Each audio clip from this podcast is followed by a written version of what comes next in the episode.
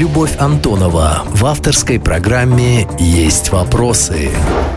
В студии Любовь Антонова. Сегодня у меня есть вопросы председателю Совета директоров компании «Спарк Ленинград», доктору экономических наук Олегу Пономареву. Олег Борисович, добрый день. Добрый день, Люба. Добрый день, уважаемые радиослушатели. Вы были в числе тех, кто заболел коронавирусом в первую волну. И не скрывали этого, делились в соцсетях опытом преодоления и восстановления непростого после болезни. Сейчас идет уже четвертая, пятая волна пандемии. Скорее пятая. Скорее пятая.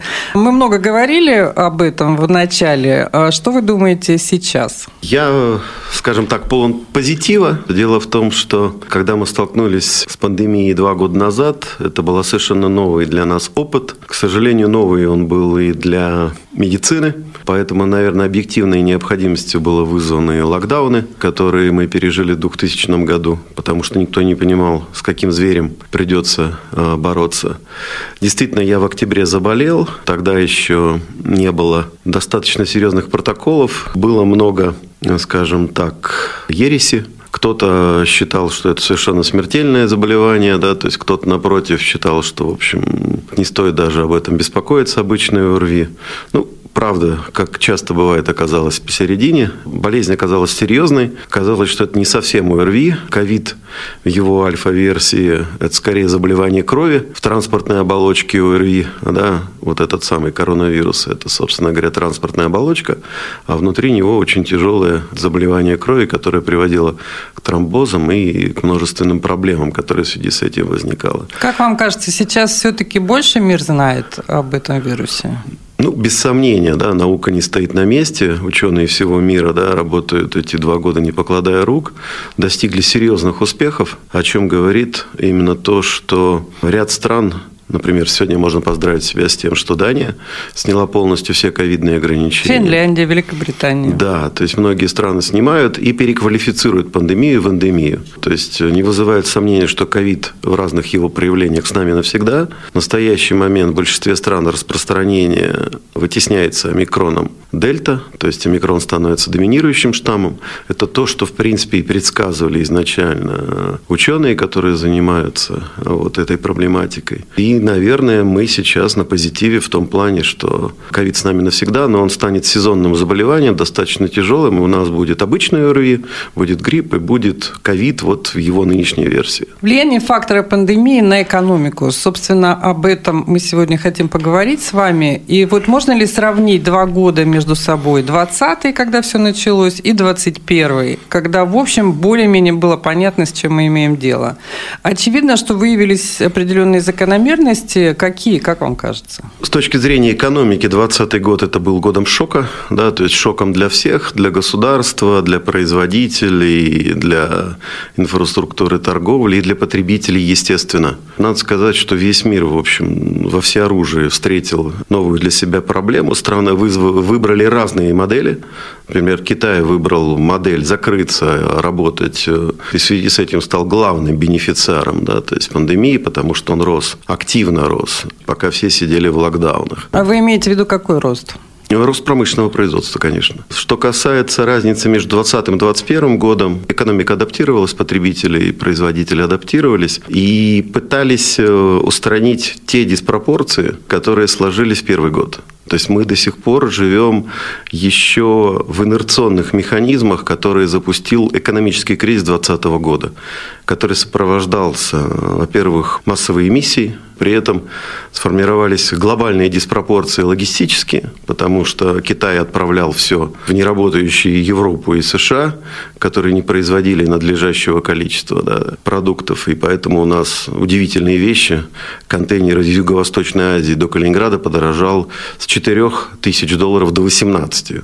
Ну, то есть это плохо укладывается в, как бы в голову, но это факт, который мы сегодня имеем. И дефицит структурный сохраняется. И логистические международные перевозки испытывают большие-большие проблемы. В то же время очевидно, что 2021 год мы адаптировались к нему как к явлению. То есть э, значительная часть переболела, значительная часть привилась. И лето, конечно же, для нас было крайне позитивным потому что мы немножко испытали на себе модель закрытой страны. Мы как бы вернулись немного назад в Советский Союз или в Китай. Да? То есть, когда были закрыты курорты, особенно там Турция, Египет, ну и Европа была для нас закрыта, мы вдруг осознали, что в России много туристов, и Калининград может принять 3 миллиона 900 гостей, из которых там не менее половины – это реальные туристы. Поэтому, конечно же, Калининградская область явилась бенефициаром, да, то есть как бы пандемии в плане развития экономики и туризма. Восстановление произошло, как вам кажется, в каких пропорциях? Кто-то говорит о том, что экономика восстановилась, кто-то говорит, что ну, это рост с условного нуля. Ну, макроэкономика – это про цифры. Цифры говорят, что экономика России осенью полностью восстановилась до, до кризисных объемов. Что касается бизнеса, который мы видим, э, продукты питания, производство их, продажи их, то мы превысили и в денежных, и в натуральных показателях показатели 2019 года. Вернемся еще к самому началу. Вы тогда говорили, что состояние рынка будет зависеть от того, насколько долго будут продолжаться ограничительные меры. Мне кажется, что два года назад внутри себя каждый думал, что да, пронесет. Ну, пару-тройку, полгода посидим э, в трудной ситуации, а потом все восстановится. Потом мы стали ждать вакцину. Тоже оказалось, что не все так просто. И времени еще нужно. К слову, к чему я говорю? К тому, что сыграл сценарий в долгую. И вот какие процессы в зависимости от продолжительности пандемии будут, на ваш взгляд, усугубляться дальше? Нас надо поздравить. С 1 февраля сняты ограничения по применению QR-кодов для посещения ресторанов и ТЦ. Это чрезвычайно болезненная история для многих моих коллег и для нас лично. Поэтому мы рады, что мы возвращаемся к скандинавской модели. Которая, есть... если коротко, можно выразить двумя словами, болеть, все болеть, болеть. Да, абсолютно. Да. Болеть, болеть, да, болеть, пока все не познакомятся с омикроном. Да. Я вот ну, познакомился на прошлой неделе. Детишки из школы притащили этот самый омикрон. И, в общем, пару дней у меня там попершило горло. Там, и, собственно говоря, и все на этом. Поэтому дети уже пошли в школу, и я тоже, да, то есть как бы вернулся на работу. По-разному будет протекать, понятно, заболевание, но видно по странам, которые раньше попали в омикрон, что, в общем, не очень страшно. То есть мы... Ну, то есть он вырождается, этот вирус, ну, в обычное сезонное заболевание. Я не вирусолог, да, не буду, Конечно, не буду давать оценок. Я вижу статистики. Статистики говорят о том, что там ЮАР, которая первой попала под э, прицел врачей, да, с точки зрения анализа, она полностью вышла из омикрона, да, там очень низкие цифры. В ключевых странах распространение типа США в 2-3 раза уже снизилось, да, то есть Европа сходила на максимум и тоже сейчас показывает достаточно низкие цифры, это, очевидно, э, ожидает и нас, поэтому где-нибудь в марте мы будем праздновать окончание пятой волны. День Победы? Как да. вы думаете, он будет? Да, да, да, сто процентов в марте мы уже будем как бы, ну, с другой степенью озабоченности. Весь февраль мы будем продолжать знакомиться и болеть, а в марте уже мы увидим другие цифры и, соответственно, с совсем другим настроением будем уже ждать лета. Это очень хорошо, что вы сказали, позитивные тренды, позитивный э, эффект пандемии все-таки есть? Смотрите, отраслевой анализ показывает, что у нас есть, по крайней мере, пять э, секторов, активно растущих последние годы, либо не падающих. Понятно, что в эпоху пандемии активно растет медицина. Вот, и, к сожалению, косвенно связанный с ним похоронный бизнес. Традиционно в Калининграде достаточно большой пласт людей, которые работают за границей. Это моряки дальнего плавания разного типа. Это несколько десятков, соответственно, тысяч человек. И это большой большое количество людей. Главный бенефициар вот этого вот текущего состояния, это, конечно же, строительная индустрия и связанная с ней индустрия стройматериалов, потому что мы поставили рекорды по строительству в прошлом году. Очевидно, что рекорды будем продолжать бить, и отсюда и рекордный прирост туризма, и рекордное, значит, количество переселенцев в Калининградскую область. Новые отрасли, которые активно растут, это, конечно же, программирование. Да, то есть э, на сегодняшний день цифровая экономика да, становится является объективной реальностью для всех субъектов бизнеса, и поэтому программисты востребованы, IT – это очень большой-большой сектор, там высокие зарплаты. Да, я хотела как раз об этом сказать, что финтех-компании показывают, э, эти данные приводит РБК, рост оборотов в полтора раза за два года пандемии. Это в лидерах системы платежей и маркетплейсы. Онлайн – это новая реальность, продолжая то, о чем вы начали говорить. Какие в ней вы видите риски? Давайте по порядку, да. То есть действительно в настоящий момент есть много хайпа вокруг всего финтеха, который есть. Он совершенно разный. Там есть несколько сегментов.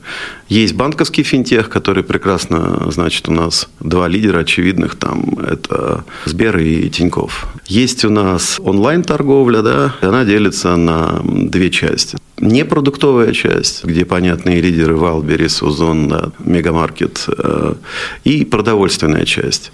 Надо сказать, что почему я употребил слово хайп, потому что растут они очень быстро, где-то даже кратно, увеличивая свои продажи, но пока это глубокие убытки. Эта история называется «Забег к Амазону».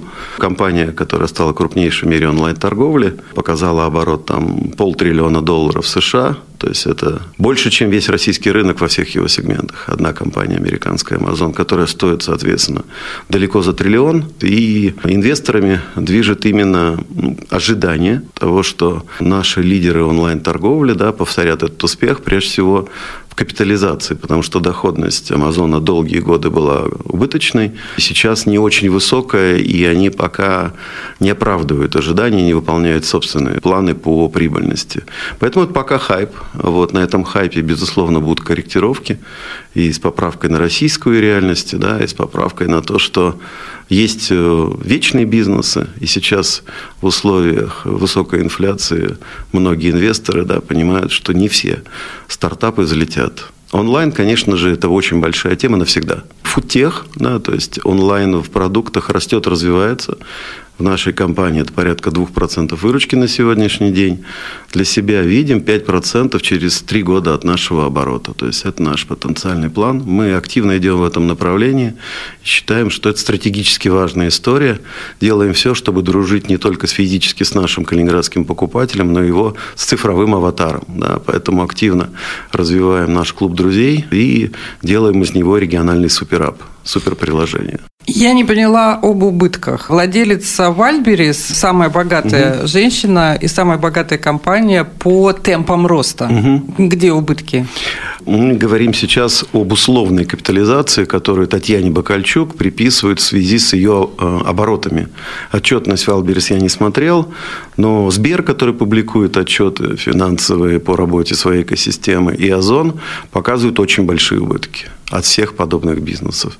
Высока вероятность, что и Wildberries не все идеально да, с экономикой. Другой факт. По подсчетам теперь уже Калининградстата, самую высокую эффективность Калининградской области в 2021 году продемонстрировали финансовые и страховые компании. Ну, собственно, вы уже упомянули. Хочется спросить, а где реальный сектор? Что с ним происходит? Давайте по порядку. То есть, все-таки самые крупные компании у нас, это понятно, Содружество и Автотор – поэтому надо смотреть на них. С точки зрения финансовых секторов в условиях роста ставок, когда привлечение еще было дешевым, да, то есть размещение стало более дорогим, естественно, что банки зарабатывали хорошо. Страховые компании в условиях, когда люди сидят дома, не бьются на машинах, не ломают руки-ноги, тоже зарабатывают хорошо, поэтому это называется благоприятная среда которая сложилась. Что касается реального сектора, то я думаю, там ничего не поменялось. Нас часто спрашивают, является ли для нас там значимым история пандемии. Да ничего не меняется в рознице. Мы как жили на свои 2% рентабельности, которую хорошо видно по отчетам публичных компаний, так и живем. Рентабельность там ну, как бы реального сектора, она всегда больше 10%, и она не может быть иной, потому что иначе реальный сектор не сможет инвестировать в свое развитие. Да, вот положительная сальдо по Калининградстату опять же показывает обрабатывающая промышленность, операции с недвижимостью, что тоже понятно. Сельское хозяйство. Что сельское хозяйство у нас по-прежнему на подъеме? Да, конечно, сельское хозяйство растет. Это как раз благоприятный фактор 2014 года антисанкций. Напомню, что для нас был глубоким шоком, да, то есть запрет на ввоз, в том числе молочных продуктов, да, там литовских и польских, без которых мы не могли там жить. А вот было состояние, когда вы не знали, что делать в этой ситуации? Вы испытывали такую растерянность в этот момент? Не, у нас растерянность вообще нам не свойственна. Мы живем, в общем, на вулкане круглосуточно. У нас 8 фур просто развернулось, и половину из них пришлось выкинуть, потому что, ну, мы узнали же из прессы о том, что введены антисанкции. А товар уже ехал, поэтому все это пришлось выкинуть в пропасть. Это для нас обычное явление. Ну да, было сложно, потому что, вы помните, у нас были пустые прилавки. Прошло некоторое время, и... Общем, Честно говоря, пустых прилавков не помню. Ну, там, в области сырочков, там, зернистого, вот творога, зерненого там. Ну, к счастью, у нас очень хорошие и крепкие местные производители. Помимо молоко теперь есть и залезки фермеры Долгов, которые делают погоду на нашем... И они довольно быстро э, восполнили э, эти пустые полки, согласны? Чистое импортное замещение, то есть в чистом виде.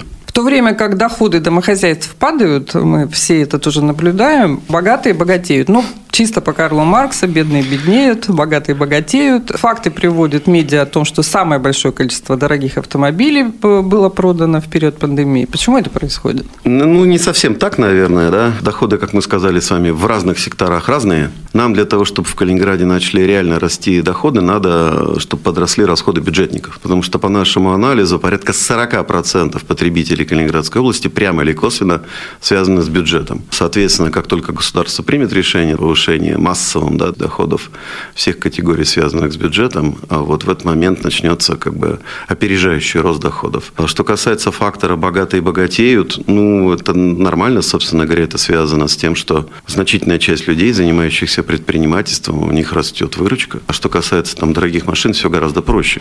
Их меньше. То есть ФР... А, меньше машин? В штуках производится меньше. И многие люди мы же понимаем, в условиях пандемии пару лет люди не ездили ни в отпуска, оставались какие-то деньги, начавшаяся инфляция запустила размышления о том, что бежать в метры квадратные там, или в, купить машину, а то завтра она будет в полтора-два раза дороже. Ну и действительно... Ну, то, то что... есть это такие рациональные вещи, вам кажется, да? Ну, это как бы, это же личный выбор. Дело в том, что каждый человек волен распоряжаться своими деньгами так, как ему нравится. Посмотрите ужас, какой происходит с теми же машинами.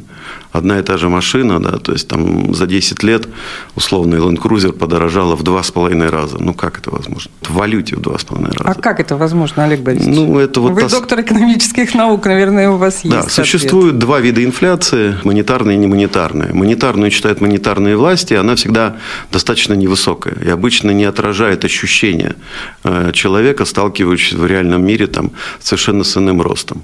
Америка прошлый год закрыла впервые с 7% монетарного роста. При этом по оценкам американских же экономистов, Блумберг писал там, что физически гиперинфляция в Америке составляет 25%. Индекс продовольствия за прошлый год только по биржевому продовольствию 33% в валюте. 33%.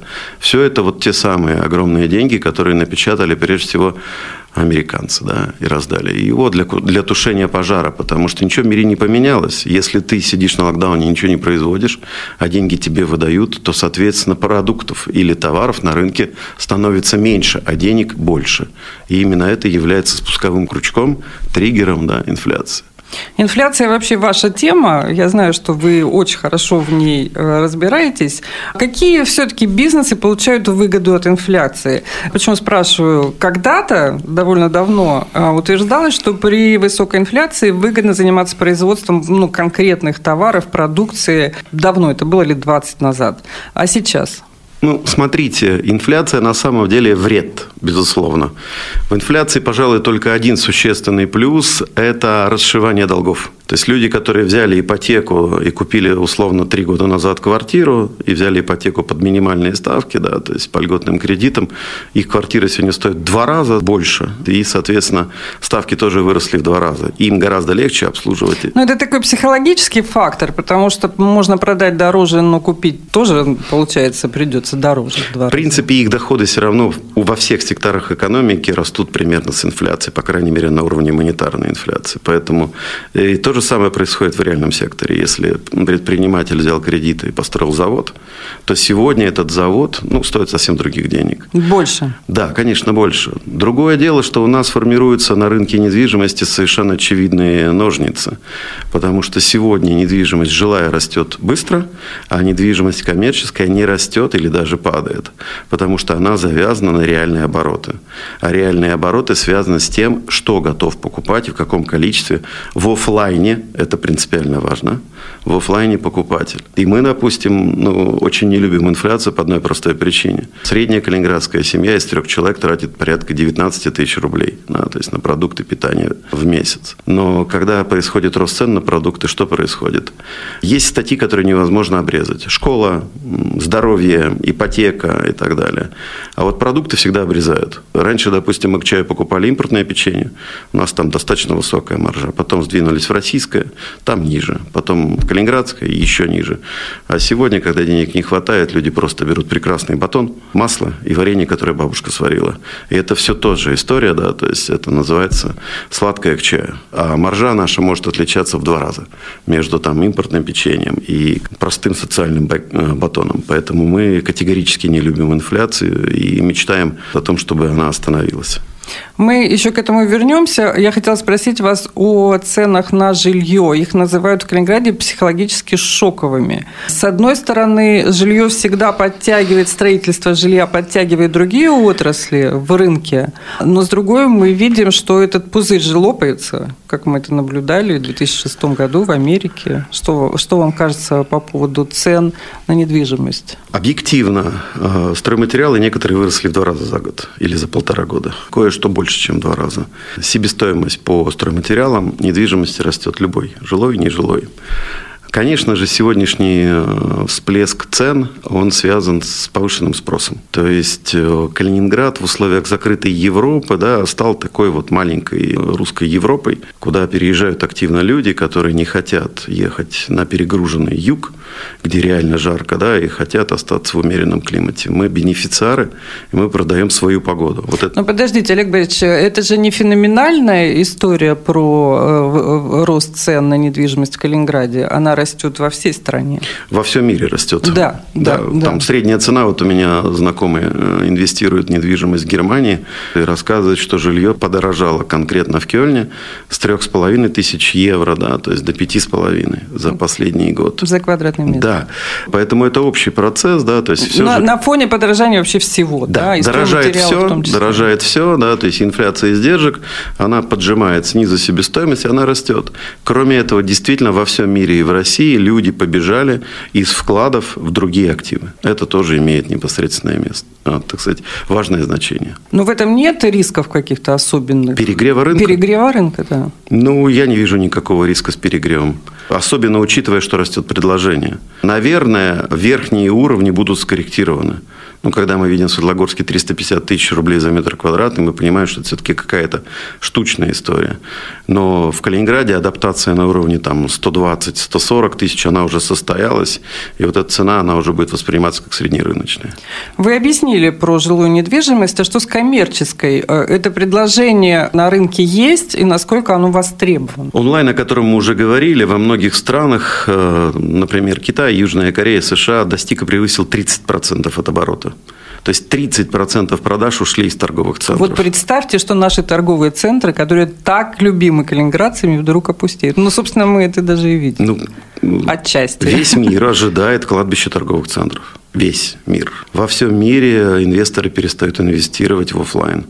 Это объективная реальность. Наверное, мы в продуктах питания наиболее защищены потому что магазин у дома, он будет просто трансформироваться из классического супермаркета в гастромаркет, да, то есть в гибрид фермерского рынка, магазина, и ультрафреш все равно приятнее выбирать руками, тактильность никто не отменял. Но в онлайн будут уходить вся техника, будет уходить одежда, и даже без э, супер интересных решений на базе роверов, которые там Яндекс сейчас реализует, да, то есть когда еда, одежда, обувь вся приедет к вам домой в любого размера, да, вот в машинке, которая будет стоять возле подъезда.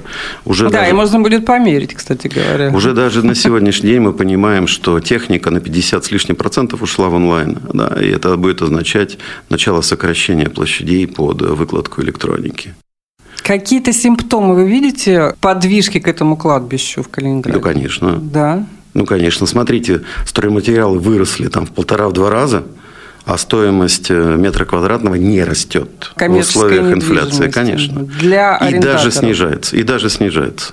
Даже в самых э, популярных да, местах? Да, да, конечно. И это происходит во всем мире. Во всем. То есть есть особняком какие-то там суперулицы, на которых вне экономики функционируют торговые объекты. В остальном во всем мире как бы происходит мощное торможение. То есть этот процесс уже не остановим, онлайн остановить невозможно. Он вошел в нашу жизнь, и он серьезно влияет на доходность регулярных бизнесов и старой экономики. Причем выпадают простые и высокодоходные вещи. Ну, например, аксессуары. Их становится все меньше, их легче покупать в интернете. Все, что производит Китай будет поджимать э, все остальные рынки. Я просто представила картинку. Такое количество торговых центров, сосредоточенных, например, в Калининграде, э, в центре Калининграда, вдруг погасят огни, и во что это превратится? Они не погасят огни, конечно же. У нас очень мало офисов. Я не верю в перспективу удаленки. Гибридные формы занятости, безусловно, будут присутствовать. Но и наш зарубежный опыт показывает, что люди очень плохо работают в удаленке быстро деградируют люди, находящиеся на удаленке, и пропадает особый коллективный интеллект, который формируется, когда люди все-таки сидят э, за столом. Выгорание наступает, когда ты круглые сутки на работе, у себя на кухне, дети, чашки, ну, в общем, это не работа совсем, и поэтому во всем мире происходит как бы нормальный возврат в офисы. И замещение торговых площадей офисными, такая перспектива? Да, будут замещаться офисами, будут развиваться коворкинги, а торговые центры будут э, двигаться в сторону развлекалов ставки, особенно в нашем климате. Посмотрите успех там СПА-проектов, которые появляются в последнее время да, в нашей области. Он показывает, что вот это базовое направление. Кинотеатры живы, заметьте, да. Кинотеатры много раз хоронили, особенно с появлением цифрового. Да, да, да, да. Но смотрите, видео. они же при этом очень сильно видоизменяются. Вот сегодня уже есть кинотеатр, где ты можешь э, лежа в кровати смотреть кино. Смотри. Не знаю, правда, в чем вот тут прикол, но тем не менее. Мы активно находимся в экономике впечатлений. То есть люди стремятся потреблять с удовольствием. Это относится к магазинам, это относится к ресторанам, это относится, безусловно, к торговым центрам. То есть какой-то интертеймент должен Отдых. вокруг любого твоего действия Отдых. происходить. Отдыха или все-таки Отдых, настроение, развлечения. Все паттерны да, поведения, связанные с э, экономикой развлечения, они сегодня влияют да, на наш выбор. И чем дальше, тем больше. Поэтому там руины, да, то есть торговых центров нам не светят, нам светят существенные изменения изменение их профиля. Это очень интересно. Но смотрите, сфера развлечений в пандемию как раз оказалась самым рискованным занятием. То есть а, они фактически лишились работы, представители этой профессии, этой отрасли развлечений. И нет противоречия. Ну, это была особая ситуация. Ну, надо же понимать, что, в принципе, это ЧП. Наши не вводили ЧП, потому что там другие экономические последствия, наши экономические власти. Но, по сути, мы с вами жили да, в условиях чрезвычайной ситуации. ЧС можно было спокойно вводить. Государство выбрало другой путь, и многим компенсировали. Надо как бы честно говорить, что все белые предприниматели, которые платили хорошие белые зарплаты, получили очень существенные компенсации, которые для большинства закрыли значительную часть убытков, либо все убытки. Да, но я вот еще раз об этой отрасли развлечений. Она, может быть, тоже каким-то образом и изменится, то есть не концерты, не вечеринки с большим количеством, не ночные клубы с большим количеством, скоплением людей, а что-то нужно будет э, видоизменяться каким-то образом. Вы это имеете в виду, когда говорите о развлечениях Слушайте, ну мы два года отдыха. пропустили Калининград Сити Джаз, да, да, поэтому, наверное, мы все летом побежим туда с восторгом. И в целом, да, то есть отложенный спрос, да, вот на большое, красивое, яркое, да, он у нас существует. Многие, кто не имел QR-кодов, да, то есть с радостью вернуться в рестораны. Поэтому я уверен, что, в принципе, индустрия развлечений, она имеет хорошие перспективы. Ну, то есть она вернется, да. вернет, она да. вернется, скажем так. Мы уже начали говорить о цифровизации бизнеса, и я абсолютно с вами согласна по поводу удаленки, но это же отчасти технологические процессы, которые и бизнес-процессы делают технологичнее, легче, э, более эффективнее эффективными, а с другой стороны, вот эта разобщенность людей и отсутствие вот э, этого коллективного разума, особенно в творческих профессиях, как вы думаете, это все-таки вам не нравится, мне тоже не нравится, но, видимо, условия таковы, что придется эту комбинацию каким-то образом осуществлять. Условия пандемии э, это была необходимость сделать так, чтобы не заболели все потому что все не могут попасть одновременно в больницы. Когда это происходит, наступает избирательная медицина с очень тяжелыми потерями. Это была история вынужденная. Надо сказать, что в больших мегаполисах, конечно, чуть-чуть другая ситуация. Люди полтора часа едут на работу, потом полтора часа с работы, и в таких условиях работа да, дистанционная может быть достаточно эффективна. Это не случай Калининграда. Для нас, ну, как бы это реально, мы удовольствие даже получаем, когда приезжаем на работу. Сейчас да, скажу вам честно. Да. Вот. Некоторое время мы все посидели в изоляции, это было по-своему интересно, какой-то новый опыт. Но мы все поняли, что это модерация, это сокращение. Это модерация контента, это модерация общения, да, то есть, и это новое одиночество, цифровое одиночество. Более того, на сегодняшний день понятно, например, на примере образования, что цифровое удаленное образование – это удел простого, дешевого массового образования. Все дорогие, серьезные западные школы, высшие и средние, выбирают только офлайн, потому что живое общение, живая энергетика дает совершенно иное качество. Это не мешает заниматься самообразованием. И, конечно же, когда вы смотрите лекцию в записи выдающегося преподавателя, это прям очень серьезно. Но живое общение, да, то есть общение глаза в глаза, энергетику, мы не можем заменить, мы люди, мы не роботы.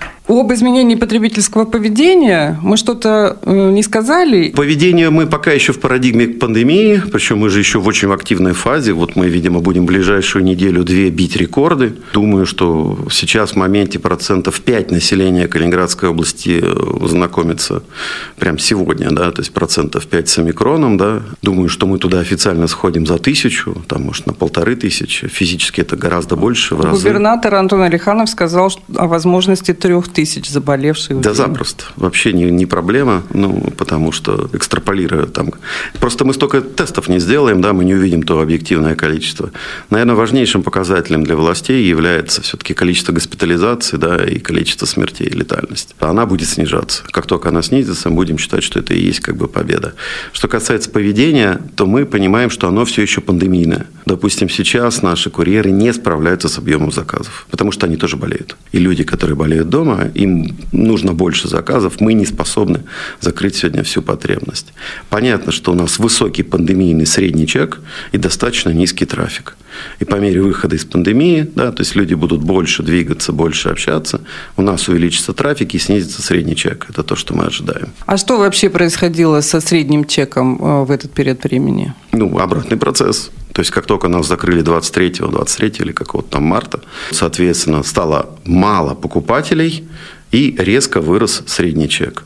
Первое время он еще был больше, потому что дети остались дома, и, соответственно, обеды, завтраки в школе, да, то есть превратились вот в еду дома, да, это увеличивало. Ну и закрытые полностью рестораны тоже увеличивали потребление еды а, дома. За два года как-то выросла ваша доставка? Ну, ее вообще не было. Ее вообще не было, это Да, правда. мы собрали доставку как MVP, как проект на коленке за месяц. Да, причем это была история не про деньги. У нас э, доставка тоже планово убыточная. Это была история про сервис для наших покупателей. В этот момент мы воспринимали ковид как очень серьезную как бы, угрозу, смертельную. Летальность была непонятна. И мы ожидали, что могут быть очень-очень-очень большие проблемы. И наша задача была вместе с волонтерами спасти наиболее незащищенных людей. Мы все занимались доставкой, и доставка появилась как сервис нашему покупателю. А сегодня мы понимаем, что это уже изменение образа жизни. Мы понимаем, что средняя калининградская семья будет массово отказываться от покупок в супермаркетах простых вещей. Мука, напитки, бытовая химия. И это все уйдет в онлайн. И оно будет там немного дешевле, чем в офлайне. Зачем таскать на себе все эти лишние килограммы, если тебе привезут это домой? Ну и до сих пор убыточная доставка? У всех, За два года? У всех убыточная. Нет, если вам кто-то будет говорить, что в продуктах он работает прибыльно, это не соответствует. Это высокие издержки на курьеров? Конечно. Курьеры, мы, у нас же доставки, ну, как бы малоплатные, да, то есть, как бы отборки сложные.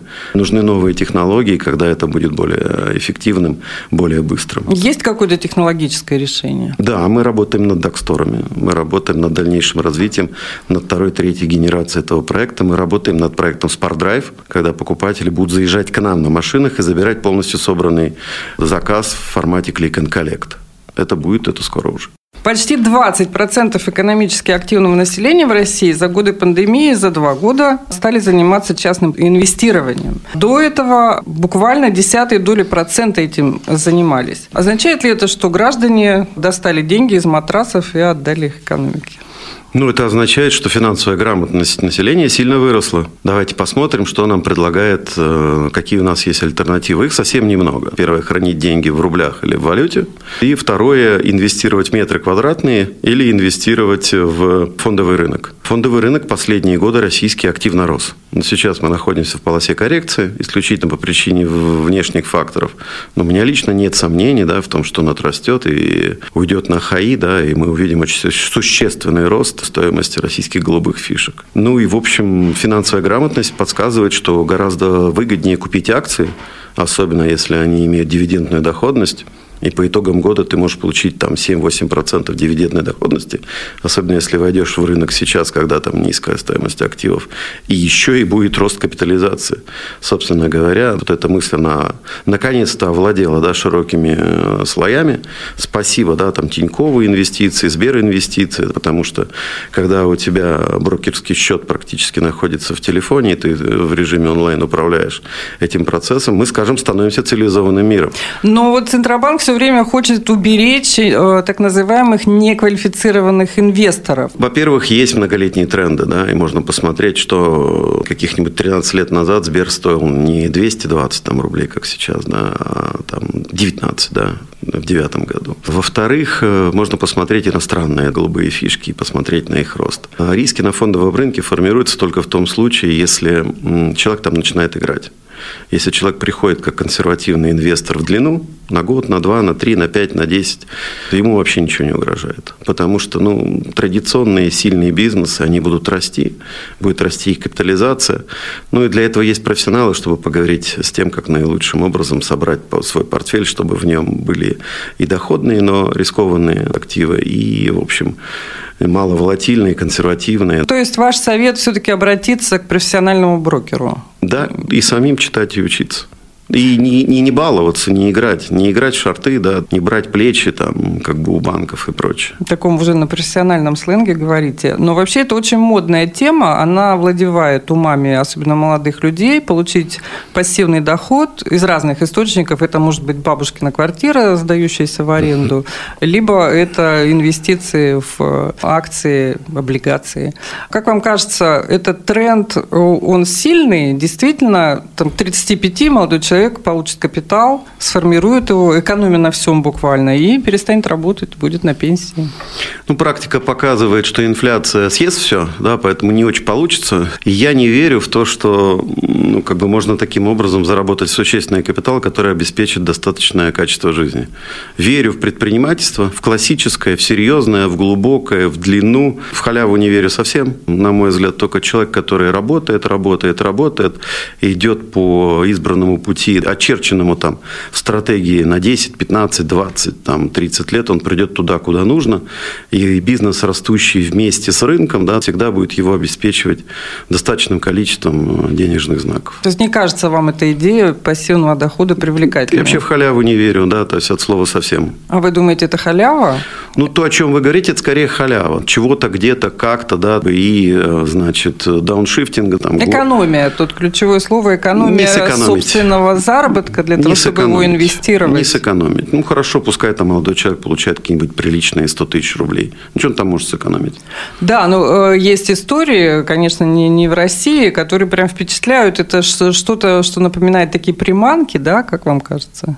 Ну, это какие истории? Когда инвестиции при, привели к там, нескольким миллионам долларов в семью, и она смогла перестать заниматься активной трудовой деятельностью. Ну, во-первых, если посмотреть предпринимательские династии, да, то мы увидим, что за последние там, 150 лет ничего не поменялось, в третьем поколении разоряются неработающие наследники. И у нас, и, и за границей происходит одно и то же. Во-вторых, э, давайте отделять, если мы говорим про стартапы, венчурные проекты, да, где можно как бы заработать деньги и выбежать оттуда. И вот, кстати, Олег Борисович, можно э, стартап организовать, запустить и продать. Вот это же главная цель стартапера. Ну да, как то, правило. Ну, ну да, просто для того, чтобы сделать такой стартап, который можно было продать, надо быть семи пядей во лбу. Надо быть очень серьезным профессионалом, который будет лучше, чем многие другие люди на планете Земля. Ну, то есть, вообще успех – это, в общем-то, обладание исключительными знаниями, умениями и навыками. Ну, кто у тебя купит что-то, то, чего ничего не стоит. А ну. я всегда, знаете, какой вопрос задаю? А кто у тебя купит этот стартап, если не традиционный бизнес, не старые деньги, не те, кто в классическом бизнесе их заработал? И ответа нет, как правило. Не, есть, же, есть же модные истории, то есть, они всегда есть, но даже чтобы сделать какую-то модную историю, нужно все равно обладать умением сделать эту историю прям модной. Да? Не получится по-другому. Я не верю в то, что можно пойти на коленке что-то серьезное собрать, не обладая ресурсами, знаниями и умениями. Но вы же верите в Силиконовую долину и ее успех? Ну, где я... в каждом кафе сидит по десятку бизнес-ангелов и только и смотрит, где бы прикупить э, хороший стартап. Смотрите, у вашей коллеги, да, Елизавета Осетинская, есть прекрасная программа «Русский норм», да, где огромное количество интервью она взяла у ребят, которые уехали э, как бы из России и работают там. Это лучшие люди в мире – в Силиконовой долине находятся лучшие в мире программисты, лучшие в мире IT-предприниматели, лучшие в мире, значит, инвесторы в индустрии IT. И те, и другие суперпрофессионалы. Это просто очень удобное место, где они собрались. Именно поэтому они делают там то, что делают.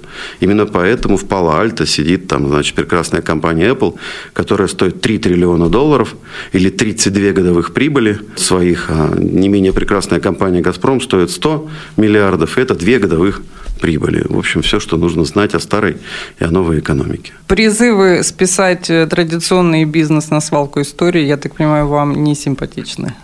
Смотрите, я вот тоже не верю. Ну, кушать же людям надо каждый день. Хлеб сам по себе из цифры не произведется. Из Китая не приедет. Молоко не разольется само. Роботы андроидного типа Тесла-боты и прочие штуки к нам придут там немножко не скоро. Искусственный интеллект, мы сколько с ним не экспериментировали, пока баловство. До тех пор, пока я не увижу нормально автоматического перевода, я вообще в искусственный интеллект не поверю. Вот, поэтому в цифре очень много хайпа, потому что люди, которые делают какой-то продукт, очень нуждаются в деньгах инвесторов. Им надо все время показывать инвесторам, что вот-вот там наступит какое-то новое счастье. Оно не наступает. Я верю в квадратные метры в Калининграде. Я верю, да, то есть в производство молока, хлеба, колбасы и ловлю рыбы, понимаете? Вот в это я верю прям отчетливо, да. В цифру верю в тех аспектах, которые э, относятся к нашей реальной жизни и которые закрывают реальные потребности. Если инста на сегодняшний день, да, то есть это реальная потребность, значит там есть продажи. Да, то есть, как бы, и мы понимаем, что инсташоп, да, то есть, становится абсолютной реальностью и конкурирует с другими площадками за внимание людей, которые уходят в онлайн. То есть, это объективный инструмент. Вот, и цифра будет входить, никуда мы от нее не денемся. Но какое-то количество людей будет уходить в ренегатство, цифровое ренегатство. То есть люди будут... Я уже знаю людей, которые, которые вернулись на Nokia. По на кнопочные телефоны. Да, да, вернулись на кнопочные телефоны, потому что им комфортно. Но вы нет. Я нет, ну потому что у меня работа другая. Вы преподаете, кроме того, что занимаетесь бизнесом. Что скажете? Правда ли молодые люди больше хотят стать чиновниками, чем предпринимателями? Ну, в РАНХИКС, да, действительно довольно много людей, кто стремится, да, то есть госслужбе, стабильности, надежности. И, кстати, толковые дети очень часто встречаются. В БФУ, а, значит, гораздо меньше подобных ребят. Я бы сказал, что что в целом мы все еще остаемся в проблематике инфантилизма, к сожалению. То есть поколение, которое сейчас пришло, оно достаточно благополучное, они выросли там вот последние там, 10 лет, сформировались. И задавая простые вопросы там бакалаврам, да, то есть э, вы чем будете заниматься на первом-втором курсе, они не понимают, чем они будут заниматься. И очень мало предпринимателей. Люди мечтают... Мало, вы хотите сказать, мало тех, кто ставит себе целью заниматься предпринимательством? Ну, я вообще как предприниматель считаю, что предприниматель – это главная сила прогресса на Земле все самое клевое создано учеными и предпринимателями, и наше с вами благополучие зависит исключительно от предпринимателей. Поэтому чем их больше, тем более богатая страна, это совершенно очевидно. Ну, концепции там экономических множества, начнем с простой экономики просачивающейся богатства, потому что чем больше богатых людей, которые не вывозят свой капитал за пределы страны, тем больше капитала да, циркулирует внутри страны. То есть у нас мало предпринимателей, у нас очень маленькая доля малого и среднего бизнеса. К сожалению, экономика нашей страны страны базируется на крупнейших предприятиях и на огромном государственном секторе. И это то, чем нас, мы концептуально отличаемся от стран Западной Европы. Но вы обращаете молодых людей в свою веру? Слушайте, менторство – клевая штука, поэтому как бы я делаю все возможное, но это же зависит не от меня, это зависит прежде всего от родителей. То есть э, дети формируются внутри семьи, и цели и ценности формируются внутри семьи. Поэтому это скорее такая очень длительная, кропотливая работа. И на сегодняшний день я не вижу ну, как бы много сил, которые туда идут. Но потом герои нашего времени – это никак не предприниматели, к сожалению. Да, и одна из моих мечт, она и лежит именно в той области, чтобы все встало у нас туда, куда нужно. Да. И чтобы люди мечтали становиться предпринимателями, строить новые заводы, строить новые пароходы, да, то есть делать новые прекрасные э, радиостанции. Хочу пожелать, чтобы ваша мечта сбылась. Это Любовь Антонова и программа «Есть вопросы» на бизнес ФМ эм Калининград. Интервью доктора экономических наук, руководителя СПАР Калининград Олега Пономарева слушайте на сайте bfm39.ru, в подкасте «Бизнес ФМ Калининград» и в разделе «Подкасты» на сайте «Клопс». Любовь Антонова в авторской программе «Есть вопросы» на бизнес ФМ Калининград.